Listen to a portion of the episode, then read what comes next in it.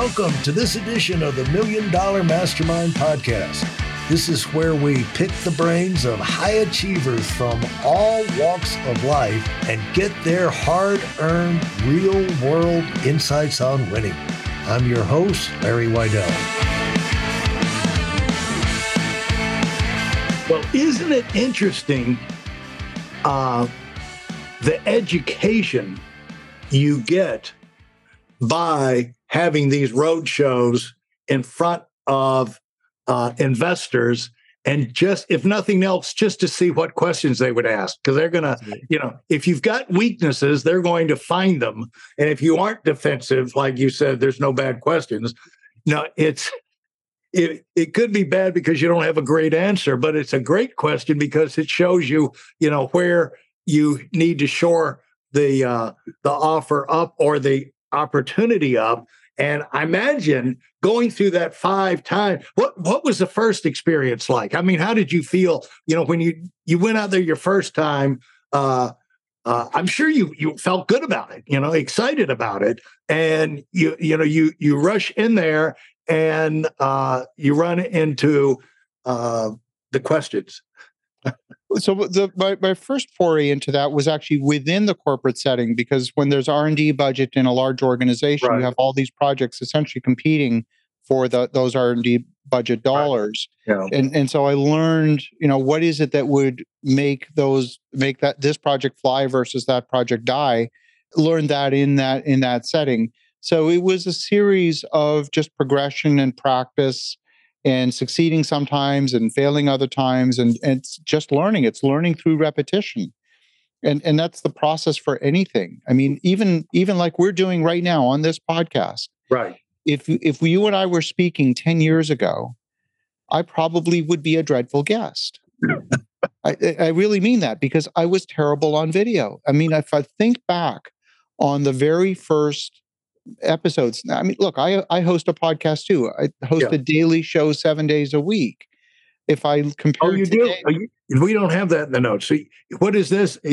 It's the daily show. It's go ahead to say what. Yeah. So the so the show is called the Real Estate Espresso Podcast. Okay, that's and, right. I do. I do have that note. Yeah. And and it's a daily show, seven days a week.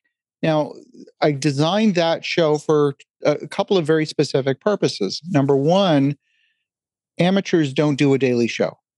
okay. They just don't. Yeah. So right. I wanted to be set apart, wanted to have something to offer the marketplace because look, does did the world need another show that is an interview once a week? It goes on yeah. for 45 minutes. Yeah. People who subscribe to podcasts right. already subscribe to six and listen to five because that's all they have time for. Right. So if they're going to listen to me, who am I going to kick out? From yeah. their list? Am I right. going to kick out the real estate guys that have been doing it for 26 years? Am I going to kick out Joe Fairless, Bigger Pockets? Like, who am I going to kick out? Am I going to kick out Oprah? Like, come on, right? So, so, so I had to design a show that would compete without competing, and I put together a very simple idea, which was produce one piece of quality content every day. Yeah, and it's in that process of practice and repetition. I mean, this week we will hit episode 1932. 1900. Wow. 32. Yes. Congratulations. Uh, it, it, I'm trying to figure out how many years I divide that was uh, over six years. Right? We're into our sixth year. Absolutely. Yeah. Wow. Absolutely. And congratulations. thank you. Uh, and into the millions of downloads. So the show's doing well and it's got a very loyal listener base. But in the process of practice and repetition, you get better, you get better, you get better. And uh, when you started that, how much uh, how much of a ramp up was that to get up to the professional level on your podcast? You know, because that's the same thing. You started a project. You know, that's you know, and uh, how how much of a uh, effort was that? How'd you go about it? I had been a guest on a number of shows, mm-hmm. and I had been guests on folks that hosted a daily show, like John Lee Dumas, entrepreneur yeah. and fire. Right. He's oh, been yeah. running this at a very high level, mm-hmm. and he was he was kind of my Roger Bannister moment that showed that a daily show could be done. Sure. Yeah. Uh, right. Roger Bannister broke the four minute mile. No one had ever done it up until that point. And then within a year, like a lot of folks had broken the four minute mile because all of a sudden it was possible. Yeah. So, so for me, John Lee Dumas was that moment, was really understanding how he was doing. it. Now, my formula is different and it's fine, right. but it showed me that it could be done. I designed the show very deliberately and I went into it pretty much cold. The intro music is the same now as it was uh, the day that I started. It the, the intro music is five seconds long. I start talking at the two second mark. People expect a certain level of consistency. The weekday show is just me, five minutes. So it's literally your morning shot of espresso. And then the weekend edition are interviews with notable people from the world of investing. And those interviews run 12 to 15 minutes. Yeah. So again, it's respecting, it's differentiated in the marketplace, it's respecting the listener's time. It's a tight recording, a high production value, so you can listen to it in the car in a high, high road noise environment. It, you know, the production value is there. And we're not targeting the rookie audience. We're targeting the sophisticated investor that may own 50, 500, a couple of thousand units of apartments. We have many listeners that are lenders, economists. It's not targeting the rookie audience. So it's it's speaking you know very directly to that audience, and we built a loyal loyal listener base. Again, it's just practice. And let's talk about how you when you you know one thing is you go to school, you get your education. And another thing is you get out in the real world and you start getting another version of an education. But it's another more serious thing when you start raising money. And it's great that you're, you know, you can start inside the corporate arena and uh, have that protection uh, to be able to start getting your first lessons, you know, fighting for that piece of the budget. Uh, that uh, one of the biggest, most hotly contested uh, uh, real estate fights in business is organizations inside a company fighting for real estate on the home page of the company. yeah. And you know, the it's a turf war. You know, I gotta we gotta have that part. You can't take that from us. And so that's how the world finds out about us. And so uh getting in there to where you you learn, you know, you survive those battles and you graduate out. How did you go about these lessons because uh, I get the idea you learn fast, and you know it's like one thing is you know fool me once, you know, but uh, uh, you don't like to get you know like if I get beat once, it's like Nick Saban. It's like if if you if you fail, get the lesson. You know, don't fail and lose the lesson. And so uh, one time you could you could kind of put up with it. But how did you go about cataloging these lessons uh, right from the beginning as you started uh, fundraising and putting yourself in a position, you know, because really that's the secret. Uh, you know, I wrote a book called Serial Winner, which is like how certain people go from one success to another to another, where most people dream of having a big success and they never do it. And if they do it, luck up once, uh, they find it hard to repeat. But there's other people just seem to roll on from one to another and uh, they make it, you know, they've got a system about it. But they, the thing is, the great thing about that is bigger doors open, you know, because you won those earlier battles. It opened up the uh, opportunities for bigger things down the road. Like you say, you're on your way uh, to becoming one of the the biggest people, biggest companies in uh, construction and investing and uh, the real estate development market. And uh, it's fun, you know, it's fun to move up. Uh, but uh, to do that, you got to be organized, and that's what your book shows. That. So, how did you go about getting yourself to say, "I want to get these lessons and make them stick"? Look, we. I don't want to. I don't want to over varnish it. We make plenty of mistakes. Uh, yeah. we do, and and I made plenty of mistakes along the way. You know, if I look at the first four or five years of my transition into real estate investing, I counted more failures than successes and said, "Oh my God, you know, this deal went south. I, that was a waste of two years of my life." And so we we certainly had those too, and we also today absolutely have a learning culture. Uh, you know, a lot of people talk about it. Very few people do it. We were actually talking about it in our staff meeting today, where mm-hmm. team members have been watching the way we conduct things, and they say, You're not perfect. You make mistakes, but man, you put you create systemic fixes for those mistakes quickly. There you go. There you go. Right. Yeah. And talk about how you do that. It, it's understanding what was the root cause of the issue. And it's sometimes it's an individual, but it rarely is. It's usually because someone wasn't set up for success or you had the wrong person in the wrong role. Yeah. So if you look at most failures in business, yeah, occasionally there's a strike, a lightning strike that happens. But most of the time, it, the failure is attributable to having the wrong person in the wrong chair. Yeah. Most of the time. So if you recognize that, or or there was some systemic failure, like who owned getting this particular deliverable over the finish line? Well, nobody. Okay, well, we found the problem. Or who owned getting this deliverable over the finish line? Everybody. Well, that's the same as nobody. We found the problem. You know, it's yeah. it's not rocket science. Uh, right. Oftentimes the fixes are really, really simple. Or how do how does this deliverable get from A to B? It just doesn't get there magically but by itself. Right. What connects the dots? If there's nothing connecting the dots, it's not going to work. Yeah. Right. So it's understanding that from a systems perspective and making sure that the flow of communication is there to make it happen.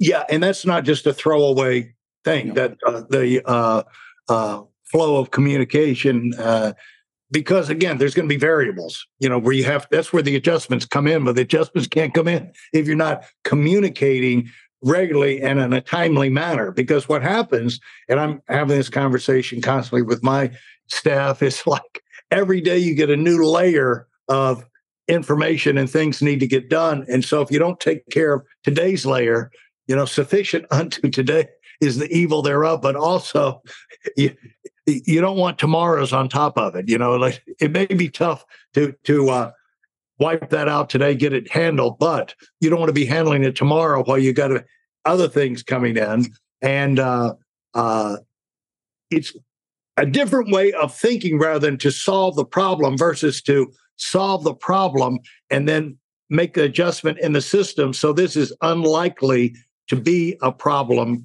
again. Not that it won't, but it's unlikely to you know you kind of t- it's like playing golf and you're trying to take the uh, the big lake on the left out of play. You do things with your alignment and your swing to where you still may pop it in the water because you're thinking too much about it, but you're going to do two or three things to try and take that lake out of play, you know. And so that that's the kind of uh, things that we have to do when we're setting up these systems in our businesses. But the whole idea is to make uh, make things easier for us in in the future and not have to deal with these things over and over again.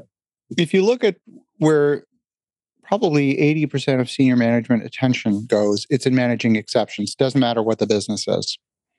Yeah, so, say that, say that again because I think I think that's that's really really on point. I, I think the vast majority of senior management attention goes towards managing exceptions. So if you got to think about it, imagine if every decision had to bubble to the top of the house. Uh, yeah. That clearly very quickly becomes a bottleneck. So right. how do how does decision making happen in, in an organization? Uh, is senior management involved in things that are routine or not? If things that are routine, there should be really should just be handled by systems. I mean, think about it. Imagine for a moment if every time a flight was delayed, a decision had to be made by the chairman of American Airlines. Right. It's ridiculous to suggest that, right? Yeah, right? So there's a system for managing that exception. But yet, clearly, if if a flight leaves on time, lands on time, 150 people get on, 150 people get off, life is good, that's that's perfect. As soon as that flight is delayed 45 minutes, now you've got 20 people lining up to deal with a missed connection and hotel vouchers. The amount of energy ex- uh, exerted to manage that exception is orders of magnitude more than the normal success case. Yeah. And it's the same in every single business. Right. Right. Yeah. So it's it's all about making sure you have systems for managing exceptions and making sure that exceptions don't happen as often as uh, you know in a way that'll cripple the business. Well, another that's another extension of having a right people in the right place because as much as possible you want to have people in place that can see the obvious solution because most problems have obvious solutions if you're paying attention. You know you can't it's not like one of 800 different things we can do. It's either we're going to go left or right you know and uh, a lot of times you got experience going left and right and so most of them it's not rocket science making these decisions. Sometimes, you know, there's a Solomon uh, element involved, but not uh, not all the time. And so, if you have people who are thinking and aware that can take those things, uh, make them before they migrate up the uh, the uh, management chain, it it makes it a lot easier at the top. You know, that was one thing I noticed, Victor. Uh, coming up as a young young pup and getting around the uh, the the top level uh, Fortune 500 CEOs, and uh, uh, yeah, I, I was fortunate enough to spend. Uh, uh, we were the marketing engine, and uh, got a chance to see how people at that level think. Jamie Dimon, you know, it was his sidekick, and Bob Lipp, and a lot, a lot of those uh, high level people. But the thing that stuck out the most about me, because you wonder, what do these guys do? You know, and uh, what what makes them, why are they in that position? But the one thing I noticed from my little vantage point was they evaluated people different differently than I did at that stage of my life. You know, that's where I got most of my insights or most of my education was hearing them evaluate people for positions because I would get in some of those inside conversations like who are we going to take to run Canada, who are we going to take to go over here, who should take this position, things like that, and get in some of that evaluation. That was uh, as far as on the job learning.